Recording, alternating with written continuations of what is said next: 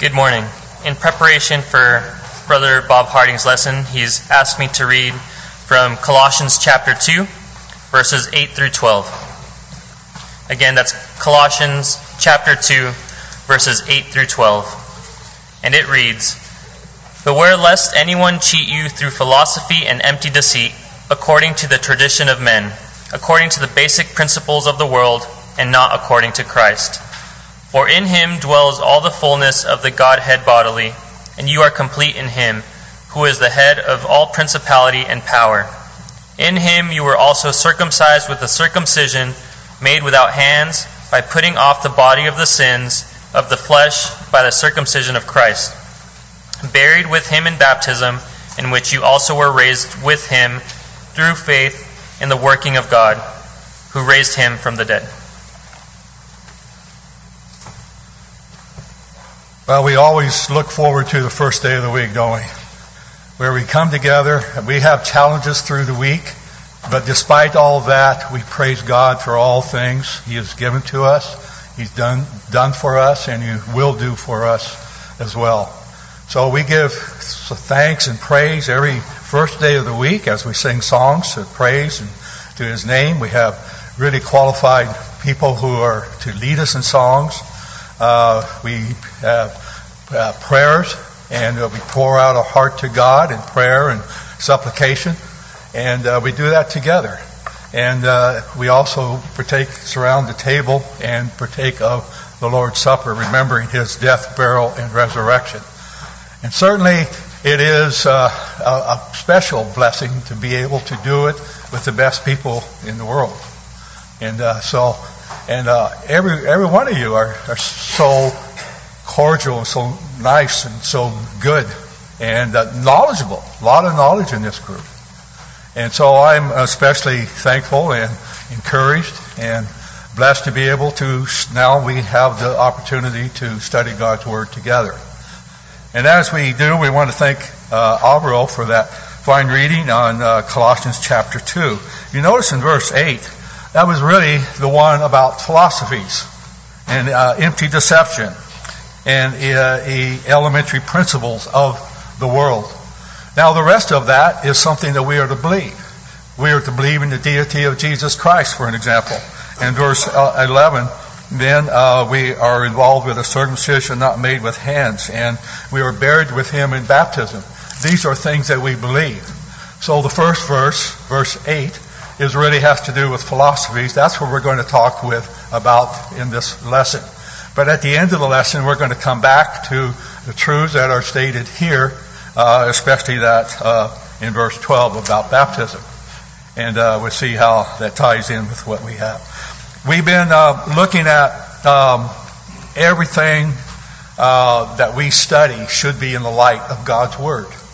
And so it's God's Word where we study and look at comparison of the philosophies of men, the deception of man, and then see what God's Word has to say about those, that particular subject or those subjects.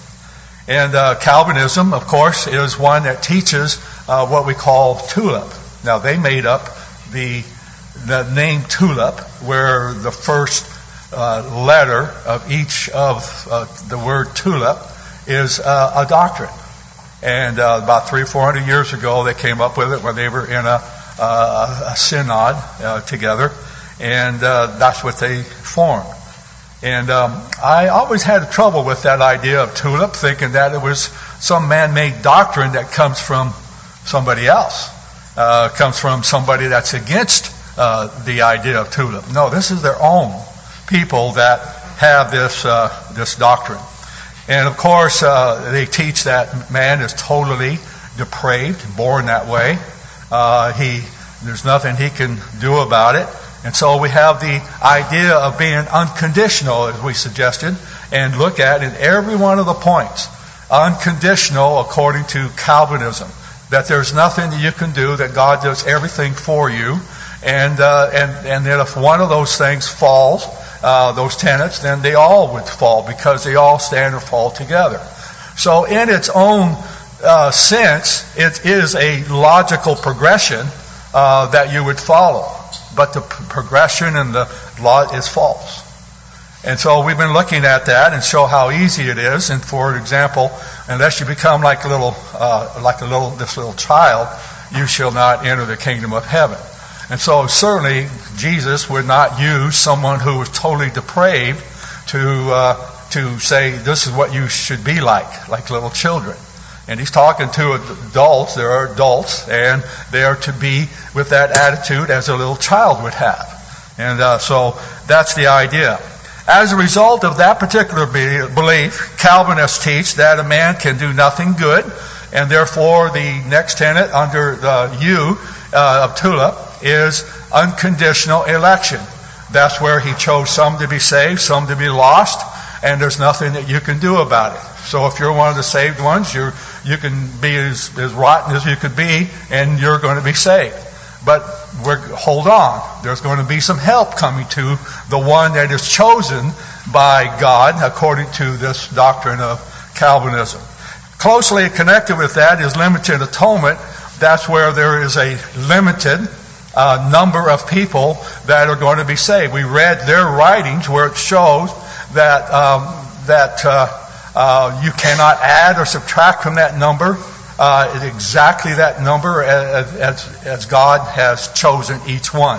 So whatever God does is got to be right, and whatever man does is totally right. So God's going to have to do it all. So all of these is uh, based on being unconditional.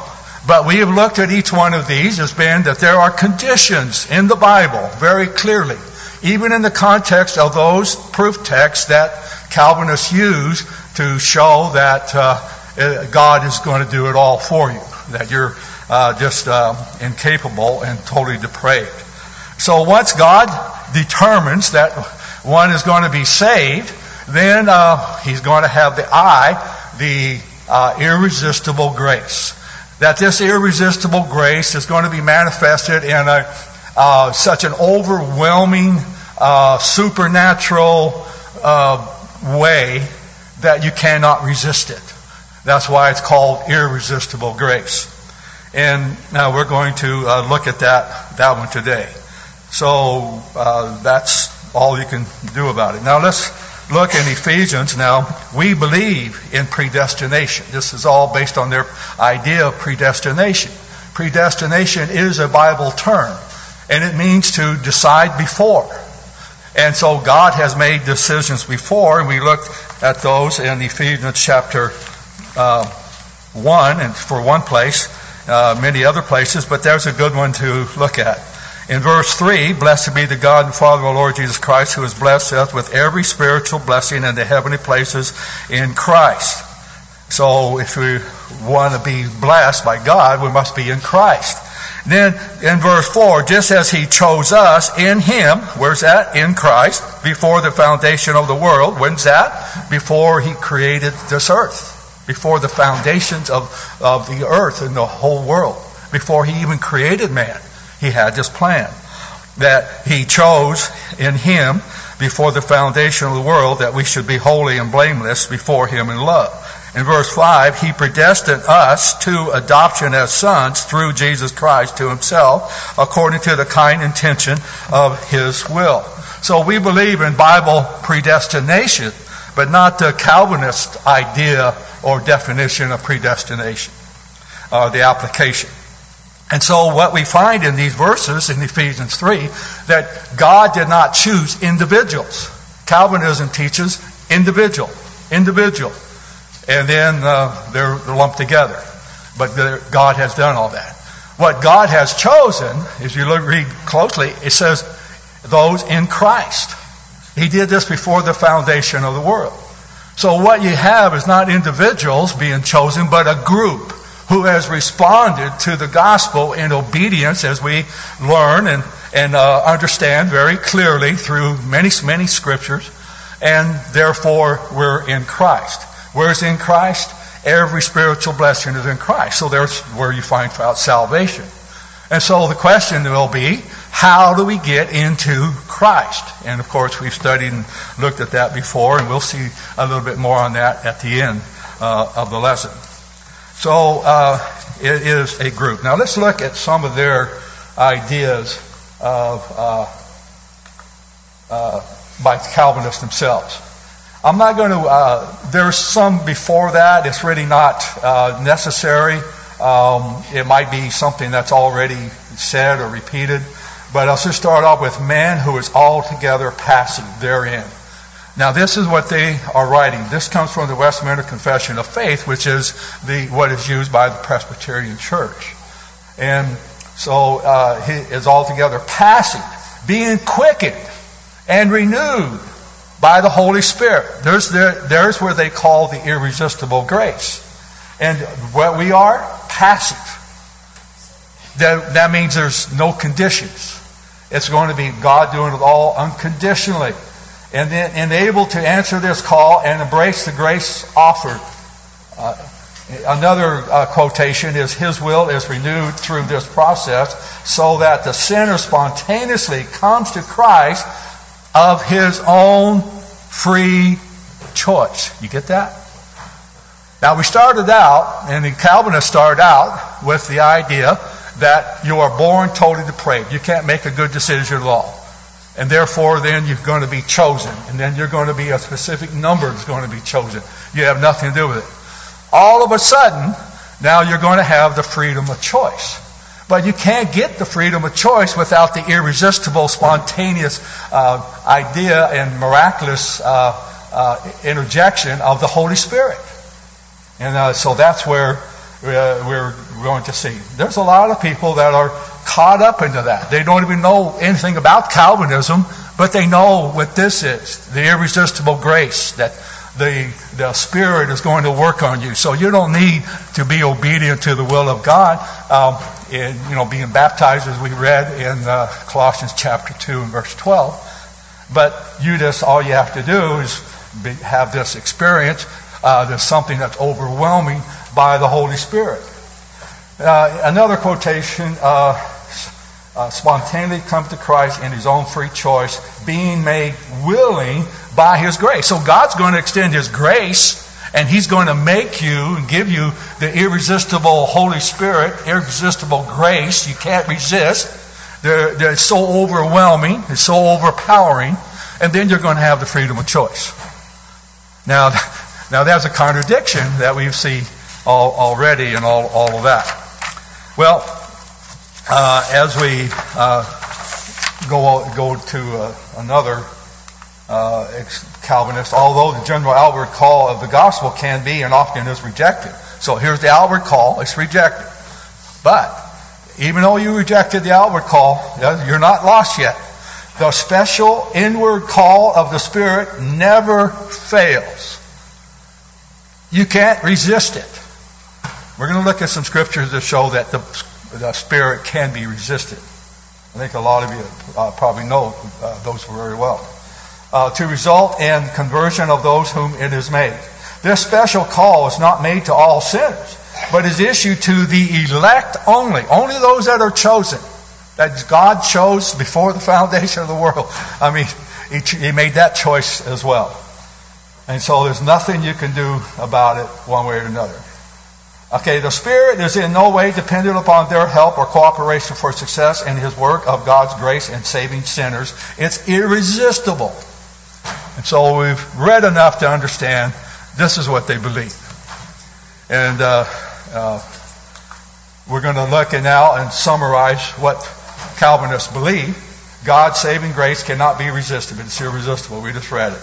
If God's grace can be resisted, it places God in an unworthy position of being dependent upon His creatures. You see, if God can't make decisions and make everything go His way and, make, and be involved with all the decisions, then he, what He is saying is God cannot control His creatures.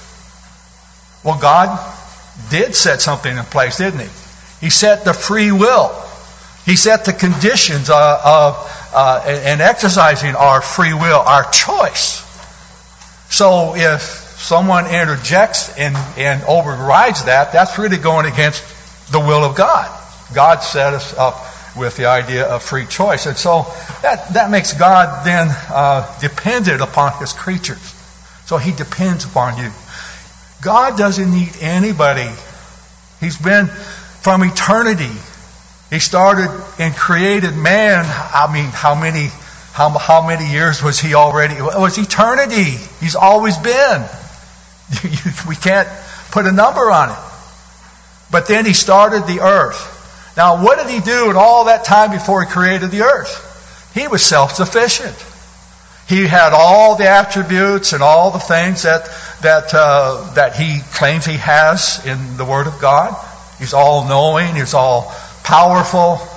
He, he, he's all everything. So God uh, has all wisdom. He's always had it. There never has been a time when he didn't have it. And so just because he created something doesn't mean that's where he, he, uh, he, now all of a sudden he's going to be dependent upon his preachers. God left it that way with free will choice. And we talked a, bit, little bit about that. Uh, otherwise, we'd just be robots. And, and uh, God wanted something that had the choice to love him back as he loves us. Okay, so then um, uh, one God determines a, a person is going to be saved. Once God determines a person, he must be saved regardless of his desire. You don't have a say in the matter. See? One cannot believe, even if he wants to, without this irresistible grace. So if you don't want to be saved, you don't have a say in the matter. So you can go on and live your life as a, uh, but you know you're going to have this irresistible grace, and it's going to overwhelm you, and you're going to be changing your life. It's going to change your heart and everything. Well, uh, that means it never can be resisted. So how do you know if you're one of the elect? I mean, how do you know that you're one of these that the Holy Spirit has operated on you? I mean, is it so overwhelming? I don't think half of these people could really give something that's really out of the ordinary in order to do it. So, uh, uh, so how, how do you know if you're one of the elect? Well, the only way I know that I'm one of the elect, or you are one of the elect, is through the Word of God. We have the Word of God. That's what He left for us to be the final judge and decision in our in our lives. Okay, response to Calvinist. Uh, now, here's in the Old Testament. Now, in Second Chronicles chapter 36, I mean 11 through 16, Zedekiah. And its name sound familiar? we had Jeremiah. We've been studying. Uh, we studied a lot about Zedekiah. He he was a puppet king. He uh, uh, he wasn't really um, a, a, good king. And you know, and we'll read that here. Uh, when Zedekiah was 21 years old, he became a king. And he reigned 11 years in Jerusalem. He did evil in the sight of his God, and he did not humble himself before Jeremiah, the prophet who spoke to the Lord. He rebelled against King Nebuchadnezzar uh, he stiffened his neck. He hardened his heart as the verses go on. In verse uh, 14, the people were very unfaithful in following all the abominations of the nations. But notice in verse uh, 15, the Lord, the God of our fathers, sent word to them again and again. And then uh, you might have a footnote, or it, it might have that instead. Rising up early by his messengers rising up early. God is eager to save people.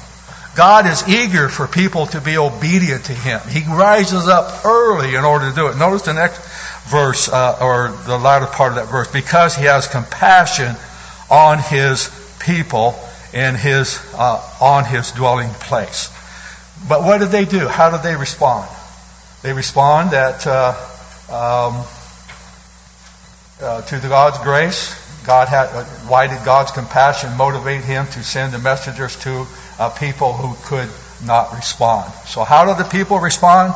They continually mocked the messengers of God, despised his words, and scoffed at his prophets until the wrath of the Lord arose against his people until there was no remedy. They're going to resist him. They'll never accept the Lord. Here is the, the idea of here's conditions that are attached. In the Old Testament. So what we find in the New Testament is not some new foreign teaching that somehow some people uh, that were theologians and uh, had doctors in front of their names and so forth uh, came up with. I mean, the, the, God has talked about this a long time ago, and uh, people just didn't believe that kind of thing. And uh, so, uh, could it be that God's offer was conditional? That's why they didn't respond. They had a condition. Either accept God's terms or not. And that's what Zedekiah was not willing to do, and neither were the people. They were stiff necked and they were uh, very, very hardened. So he extended it to the lost, but how can it be irresistible if it's rejected? They clearly reject it. So how can it be irresistible? So uh, that's uh, one thing. Let's go to the New Testament. Here's some proof text that they'll use, but let's look at it closer. It says in verse 14, the Lord opened her heart. That's uh, uh, Lydia, Lydia's heart, a woman named Lydia, Thyatira, and uh, uh, and to her heart to respond to the things spoken by Paul. Well, Calvinists say God opened her heart first, and then she heard it. So she heard. God opened her heart. Now she's ready to hear, and then she is saved. Now, I think they got it out of order. That's what's so neat about Luke and, uh, and the writers of the Bible. They put it in order. And it's in order. So it's, look, it's the response uh, in verse 13. Of course, uh, that's where uh, on the Sabbath day we went outside the gate onto Riverside, and they were supposing that there was a place of prayer. So there was a people who were worshiping God. Lydia was one of them. And uh, she began as a worshiper of God. Then she heard preaching. What did she heard? She heard the preaching, listening. She was listening. After that, then the Lord opened her heart to respond to the things spoken by Paul. Romans 1.16 is where I'm not ashamed of the gospel of Christ, for it is the power of God to salvation to the Jew first and also to the Greek. You want to talk about power. The Word has just as much power as the Holy Spirit does. Because we're going to see that they work together, one or the other. When one is mentioned, the other is mentioned, uh, is included, even though they're not mentioned. We'll talk about that in a moment. But the power of God, it's the word dunamis, the dynamite. God's Word has enough power, dynamite, to blow us into heaven. He has enough. There's, there's power. And so, uh, power of the Holy Spirit, yeah, how much more power can the Holy Spirit have than that? In that, uh, in this sense, in this uh, context. And then the response was, what happened to her? In uh, verse uh, 15, it says, uh, and when she and her household had been baptized, she urged us, saying, you know, stay with us if you, you know, we've been found faithful. So she was baptized. She obeyed the Lord. So here is, uh, when you look at it, I, I had verse 14. She's a worshiper of God. What was she doing? Listening. That's two. The Lord opened her heart to respond to the things spoken by Paul. I mean, without Paul speaking, what is she responding to? Thin air. Nothing. Her own mind, her own concept. And that's, uh, that's what uh, we find there. So we must interpret this expression as meaning she was, had her heart opened through Paul's preaches. She responded to that preaching, to the words that he spoke. And then she was baptized. So you think he spoke about baptism? Sure he did. She obeyed the Lord and she was baptized. Now, you don't see the word baptism there, but yet she responded that way. So what's automatically inferred? What did Paul talk about? As so many other places, Paul or Peter in the book of Acts, they all of a sudden you say opened up and they were preaching Jesus and then, oh, here's water. What prevented me from being baptized? The Ethiopian eunuch, I think, was an example of that. Well, where did they get the idea? Well, when he preached Jesus. What did they preach? Include, what was included in preaching Jesus? Baptism. So here's what uh, what uh, she did. She uh, that was response. Let's uh, look at the next chart. Now, Romans 8 7 is where uh, I like to go to the book of Romans quite a bit. And here's one of those places. Because the mind set on the flesh is hostile towards God, for it does not subject itself to the law of God, for neither is it able to do so. Can you pick up some keys there where you would get the idea that you're born totally depraved? You're, you can not obey a spiritual law. Your carnal mind can't obey it. Uh, and uh, so forth. Well, let's consider the context. Here, here's in verse 6. He had the mind set on the flesh as death. What's, uh, what's the flesh? Earthly, material, uh, versus the spirit. Uh, but the mind set on the spirit, there it is, the contrast between the flesh and spirit is life and peace. So the mind that's set on the spirit has life and peace. And those that don't have that are hostile, verse 7, hatred. Uh, they don't subject themselves to what? The law of God. You see, you can't just pick up one verse. Uh, verse 8, in the flesh, they cannot please God. Uh, so I just put the main thoughts in each of those. Matthew 6:24 is teaching exactly the same thing, is it not? And Matthew 6:24 is one that says, uh, uh, "No one can serve two masters, for either he will hate the one and love the other, or he will be devoted to one and despise the other. You cannot serve God and man." Okay, what is he saying? You can't serve the flesh and the spirit at the same time. You have to serve one or the other. If you're serving the spirit and in the spirit, then you're not fleshly, you're not carnal, you're in the spirit. You can't do both at the same time. Well, if you want to decide to do a carnal thing, no longer are you in the spirit. You can't serve two masters at the same time. You can't you can't follow two cars going in opposite directions, can you? That's what it's like. They're going in opposite directions. There's no compatibility there. They're totally uh, opposites. And so uh, one cannot serve God while he's serving sin. That's what it boils down to. And So now verse 14, talk about being led by the Spirit. Okay, how many times you've heard that? Oh, I'm led by the Spirit. I'm led by the Spirit. Uh, well, how are we led by the Spirit? Well, verse 14, for all who are being um, led by the Spirit of God, these are the sons of God. So how are they led by the Spirit? Well, you got to go back to verse 7. What does verse 7 say? You subject yourselves to the law of God. So if you want to be led by the Spirit, you have to subject yourself to the law of God. That makes you what? Spiritual, not carnal. And uh, in the flesh, you cannot please God. Are you, are you hostile when you find out the truth? Do you have a hatred? Oh, I wish I didn't know that truth about God and God's Word. We're glad. It may, it may prick us a little bit.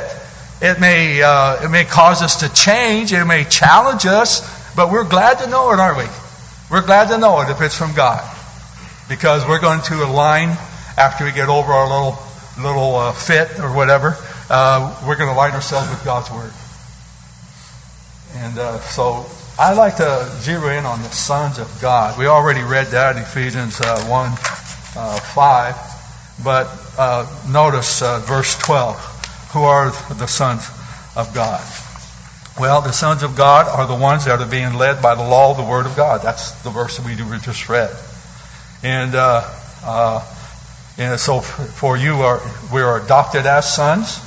You know, uh, uh, we're in Christ, back in Ephesians chapter 1, verse 3 through 5. And then Galatians 3.26, for you are all sons of God through faith in Christ Jesus. Where's, what's in Christ? Every spiritual blessing. And so now then, who are the sons of God? The sons of God are those who uh, are subject to the law of God. They're led by the Spirit because they're subject to the law of God. And uh, they're called the sons of God. So who are the true sons of God? Those who are led by the Spirit and subject to the law of God. So uh, it's uh, if you just keep reading, we we find out more about it. You don't just pick out verse seven because the mind of uh, what kind of Bible study is that? Pick out a verse that may you can. What is that? That means a lot of different things right there. So you need an explanation. And guess what the Holy Spirit did? He gave us an explanation. Led by the Spirit are the sons of God. Okay, as we uh, continue on, uh, here, whatever is said of the Spirit is said of the Word of God. In other words, they, they, they work together, although both are not mentioned at the same time, but you find them working to, uh, together as, as uh, they go uh, in the context there. So God doesn't force anybody to uh, uh, to accept or reject the will of God. You have a choice. So then here here it is. Uh, uh, born uh, again. I'm not going to read all these verses, but John, uh, it talks about the, being born again of the water and the Spirit. Uh, and well, First Peter chapter one, verse 23, you have been born again, not of seed which is perishable, but imperishable. That is through the living and enduring Word of God. And then he says, all flesh is as grass, and glory like the father of the grass. The grass withers, the flower falls off but the word of the Lord endures forever. This is the word which was preached to you. So here you're born of the water and the spirit there. You're born uh, by the word here. The word begets us. Uh, in the next one down is uh, gives life. John 6, 63, your words are spirit and they are life. Psalm 119 verse 93 talks about the word being, uh, gives life. Um, and uh, Titus, uh, talk, the Spirit saves. Uh, James 1:21, the implanted word saves. Uh, so what's said of one is said of the other. There's uh, several more, and there's probably others that you might have on a list uh, that aren't on this one, and so forth. Uh, and uh, convicts. There, there's John 16 and uh, verse 7. I'm going to read that one. But I tell you the truth, it is to your advantage that I go away, for if I do not go away, the helper will not come to you, but if I go and send, uh, and I will send him to you, and he, when he comes, will convict the world concerning sin and righteousness and judgment. Well, what does Titus 1.9 say about the word? Holding fast a faithful word which is in accordance with the teaching so that he will be able both to exhort in sound doctrine and refute those who contradict. That's the same thing as, uh, as being uh, uh, uh, convicting. They're convicting them of their wrong. Um, Romans 8:16 talking about the Spirit testifies, testifies with our spirit, and, and it does. Um, John 5:39 talks about uh, you search the Scriptures because you think that in them you have eternal life. It is these that testify about me. So the Spirit testifies, the Word testifies. Um, uh, Romans 15:13 uh, gives power. Now may the God of hope fill you with all the joy, peace, and believing, so that you will abound in hope by the power of the Holy Spirit. So the Holy Spirit has power. But what about the Word? Okay, in John chapter 4 and verse 12, for the Word of God is living and active and sharper than any two-edged sword and piercing as far as the division of the soul and spirit of both joints and marrow and able to judge the thoughts and the intentions of the heart. That's pretty powerful, isn't it? And so, if, can the Spirit do that? Probably. but we know that the Word can do it too. Uh, here, here uh, in uh, sanctifies, uh, the Spirit sanctifies, sets you apart. Uh, it is uh, the word where we get holy from, set to set apart. John 17, Thy word is spirit, and or, or Thy sanctify them in the truth. Your word is truth. So the the word uh, sanctify is used in in uh, conjunction with the word. Um, in um, 1 John 6:11, probably familiar with this. Such were some of you, but you were washed uh, but you were sanctified, but you were justified in the name of our Lord Jesus Christ in the Spirit of our God. Now Ephesians 5:26, so that he might sanctify her, having cleansed her by the washing of water with the word. And so what is said of one is said of the other, and how it works upon the soul of man. How the word and the spirit, the spirit delivered the word, revealed the word, and so they're, to, they're going to be together or uh, uh, apart sometimes. Um, comforts, Acts 9.31, the, the uh, Spirit comforts, uh, and uh, Romans 15.4, the word uh, comforts as well. For whatever were written in earlier time were written for our instruction that through perseverance and encouragement of the Scriptures we might hope, have hope. So they're comforted. And they're comforted in Acts 9:31. So I just merely brought this in to show that uh, the Spirit and the Word uh, leads in the same way. The Spirit leads us how? By being subject to the law of God. What's the law of God? The, the, the Word. And so that's uh, pretty. Now, here's some observations that we could use, and we can use it on many other subjects as well. Both the Holy Spirit and the Word accomplish the same task. We saw that. I mean, the Holy Spirit, or the Word doesn't reveal anything. The Spirit did that, of course, but we're talking about how it works on the heart of man. Uh, so both of them had the same task. Uh, often the Holy Spirit or the Word is used alone for conciseness. So just because you go through and see this thing about the Holy Spirit or the thing about the Word doesn't mean the other one's not included. They both have the same work. So if you're reading about this, the same work that we've already read, those verses, and you don't have to have them listed uh, both together. I mean, can you imagine how big your Bible would be if they had to list everything uh, together? Uh, and where where only one is mentioned, the other is assumed. There's no need to write fully every detail of every doctrine with every reference. I've heard of people that did that. There was a doctrine back in the 70s. Uh, you talk about the grace, you can't mention the word grace unless you mention the word works.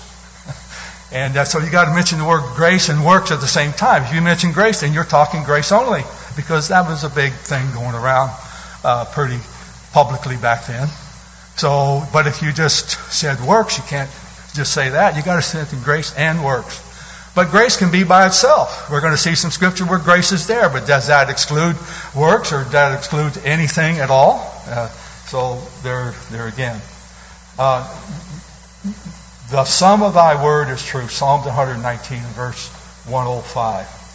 Okay, now here's a, here's a place where you can look at in Romans chapter 1 and verse 5, talking about obedience of uh, faith.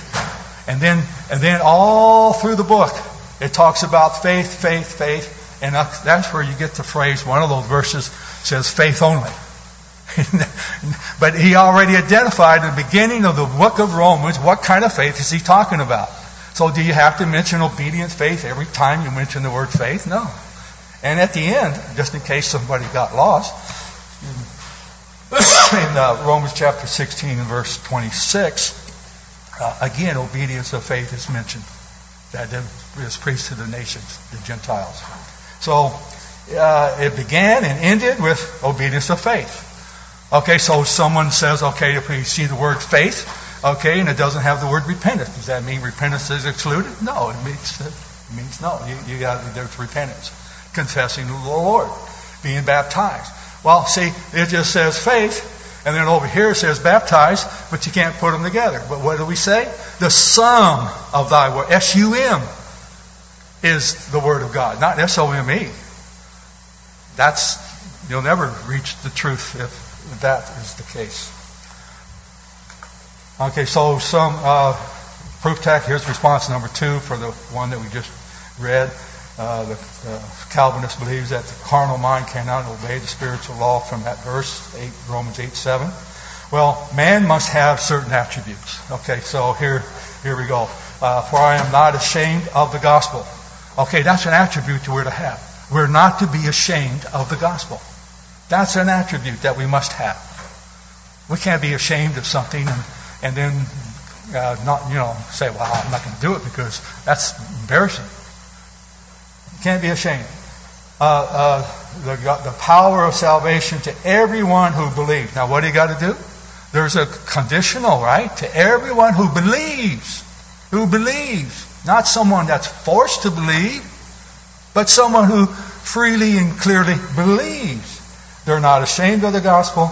They believe doesn't say anything about the Holy Spirit working on you, irresistible grace, or anything like that.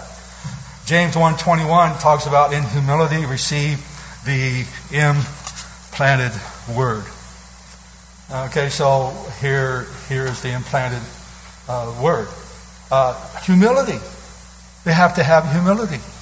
If you don't have humility, can you be taught? Can't, can't that be very good with a teachable disposition and admit when you're wrong and you have to humble yourself. No. So that is a quality, an attribute that is necessary to have the power of God, His Word, and the Spirit working together, work on our heart. God has placed a condition of free will to us in each of these. Um, receive. Now, the idea of receive. Why did he put that in there? Because that's not an easy thing to do. Just receive it. You know, you have to check it out. You have to examine it. It's difficult to accept something we haven't heard before. So we have to check it out. We have to look at it. But so in humility, you, you receive the implanted word. Uh, the implanted word uh, is it born in the heart, is it? The implanted word comes when you're able to understand the word. It's then implanted. But as a baby, you don't have the implanted word. So the implanted word. The let's look in. Uh, so look at all the attributes: not ashamed, believe, humility, receive, um, taking the word in. The seed is the word of God. Let's look in Luke chapter eight. Uh, for sake of time, uh, we're going to see that there were really four different hearts in chapter eight and verse 11 through 15. We know that uh, uh, uh three hearts responded to the gospel, but one, uh, two of those three fell away. So there was one heart who responded to the gospel that did not fall away. So you had four to begin with, so that's running 25%. So 25% of the people that hear. The first one had a hard heart, wouldn't even receive it. A hard heart.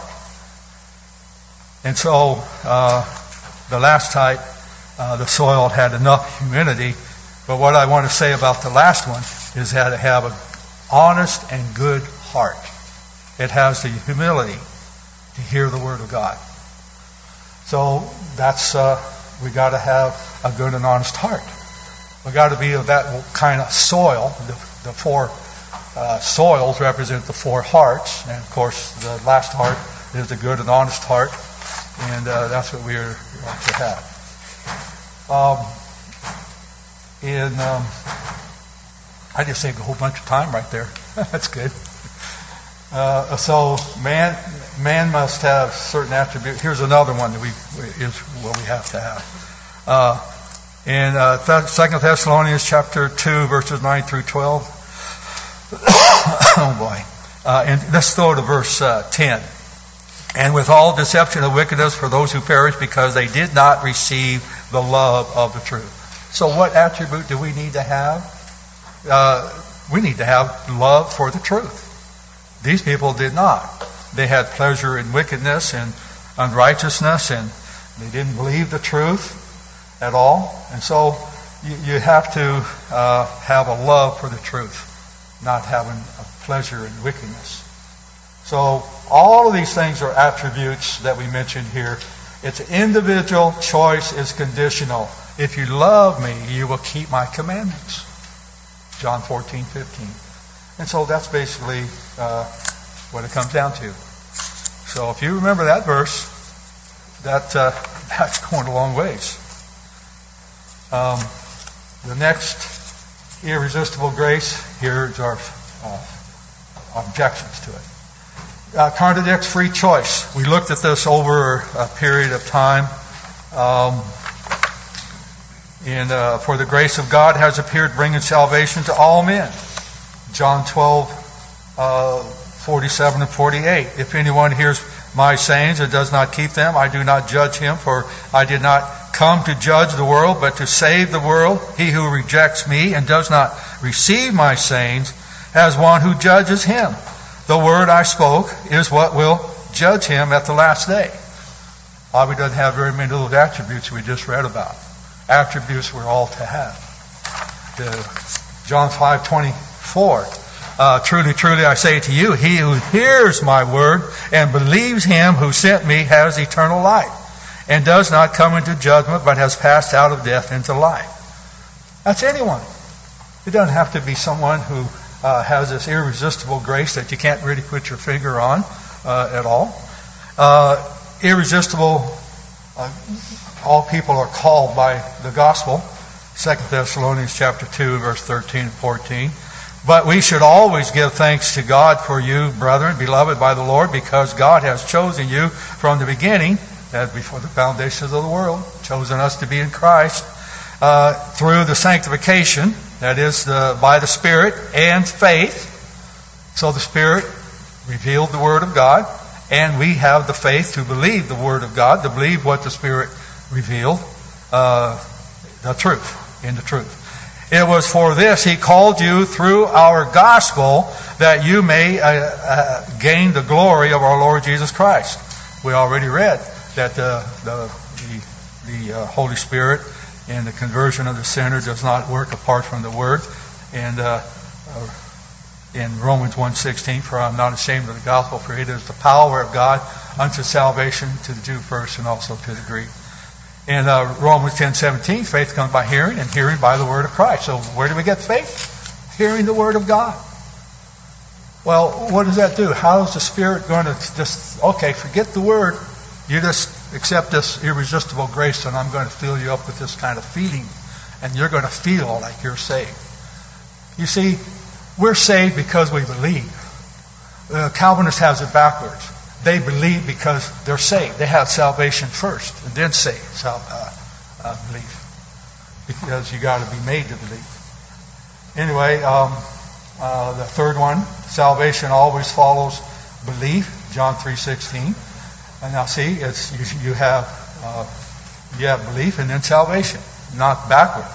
For God so loved the world that He gave His only begotten Son, that whosoever believeth on Him, what's after that? Shall have eternal life. So belief it comes before salvation, even in that scripture that everybody quotes. Uh, and so they they just have things backwards. And uh, uh, salvation always follows belief. Acts 16, uh, 31.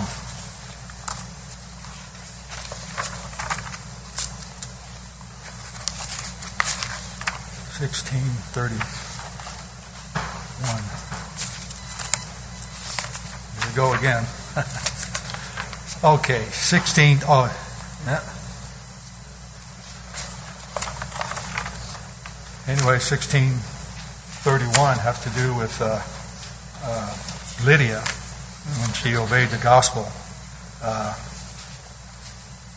I can't remember what that one is, but let's let that one go. Hebrews uh, 11 6 is uh, one that says, uh, oh yeah, here it is, John Acts 16:31. Believe in the Lord Jesus Christ and you will be saved, and you and your household. So there you go. You believe, and then you're saved. Uh, Hebrews 11:6. Without faith it is impossible to please God, for he who comes to God must believe that He is everything that God is, claims to be, and He is the rewarder of those who seek after Him. So one cannot be saved without faith, but it is a condition in order to be saved, and it precedes salvation. Um, the fourth one is the Spirit can be resisted. Acts 7:51. Uh, you do always resist the Spirit, and we always and we looked at Second Chronicles 36 as an example in the Old Testament. Uh, 1 Thessalonians 5:19. Quench not the Spirit. Hebrews 10:29. Uh, of how much worse punishment do you suppose will be uh, thought worthy who has trampled the Son of God underfoot, counted the blood of the covenant by which he was sanctified a common thing, and insulted the Spirit of grace. So can the Spirit be rejected? Yes, it can. And we've looked at several passages. Saved by grace through faith, uh, Ephesians uh, 2 8, for by grace you have been saved through faith, and that not of yourselves, it is the gift of God. However, we use our freedom to choose. We accept this grace by faith, and God doesn't force us to accept it. We have the freedom of choice. So, as we conclude, how do we access this grace? This grace is a gift. It is something you don't earn. It is a gift. But in, whenever you accept a gift, you do something with it. You take it in your arms. You, you carry. You do something with it. If someone brings you a gift and say, "Well, no, I don't accept it. Uh, you know, it's just a, it's a gift," and so I'll just drop it on the ground. I didn't receive it then. I don't get the gift. So you have to take the gift. You have to open it up and look inside of it. You got to do something. Let's say God did everything in the universe and say He put in all the light switches in the world and everywhere is light and made the light and dark and He did all that. Put everything in place. The water, the, the clouds, the, the rain, and put it all in place. And then, and then all we have to do is go flip a switch. So say somebody does that to a building, and uh, we didn't do anything to the building, but we can go in and flip the switch and turn on the lights. So that's doing something. But that's accepting the gift. It's still a gift. We didn't do that kind of work to all the wiring and the building and all that that went into it. All we have to do is walk over to the switch and flip it on. You don't have to hook up the switch. We don't have to do anything. So that's, that's what it's like. Therefore, having been justified by faith, we have peace with God through our Lord Jesus Christ, through whom also we have obtained our introduction by faith into this grace in which we stand. Well, there's a lot there. We stand in the grace of God. We don't stand in irresistible grace. We stand in the grace of God as taught by the Scriptures. We are justified by faith. As we are justified by faith, we have peace with God. And it is an introduction to this grace by faith, uh, is the, and we exult in the hope and the glory of God. So how do we access this grace, God's grace, God's gift, so, uh, remission of sins? We access it by faith. We have been introduced to this grace by faith. When we obeyed by faith, we are introduced and accept the gift that God has for us. By grace you have been saved through faith, Ephesians 2 8. Is baptism part of that faith? In him you were also circumcised. We're going back to Colossians 2:11 that was read uh, in the beginning. Uh, in, in, him you were also circumcised with a circumcision made without hands by putting off the body of sin of the flesh by the circumcision of Christ, buried with him in baptism, in which you also was raised with him through faith in the working of God who raised him from the dead. Now we don't have to go to a Greek dictionary and look up the word bapto. It, it does support it. Uh, it. You know, one of the definitions is to dip, and, and they use the idea of dyeing a cloth. In order to dye the complete cloth, you have to immerse it. So I understand the word dip in my English mind didn't quite fit that, but how it was used back then, the word dip means to immerse. And so here we, uh, but we have the definition right here: buried, buried not half buried, not sprinkled, not poured. Uh, they would they would go and baptize their dog, their chicken, and they if they left a tail out, that dog was not baptized. It wasn't buried. It was some part out of it. So when we are buried in baptism, we bury every part of our body. And uh, that's so. Which interpretation, Scripture or, or assumption? We believe on that through faith. And then the last is how do you and I access uh, that grace? Well, we just read baptism is part of the access. So we have faith and being baptized. By grace you have been saved through faith. And this is the gift of God. And so that leaves the lesson uh, to you, for you. And if you need to respond to it in any way, uh, have the desire to be baptized, we can do that right away. And uh, if you need prayers, need help, uh, if you disagree with anything that is said or something wasn't clear, because I have to go kind of fast. I have, I'm like, I think I'm like Shane. I have more material than what I have uh, to preach, so I have to go through and sort through what to leave out. And so I'll probably leave out a good part, but that's okay. I got to leave out some part and now I'm ready to stop. So let's uh, let's stand as we sing a song that's selected, and anybody can respond to the invitation.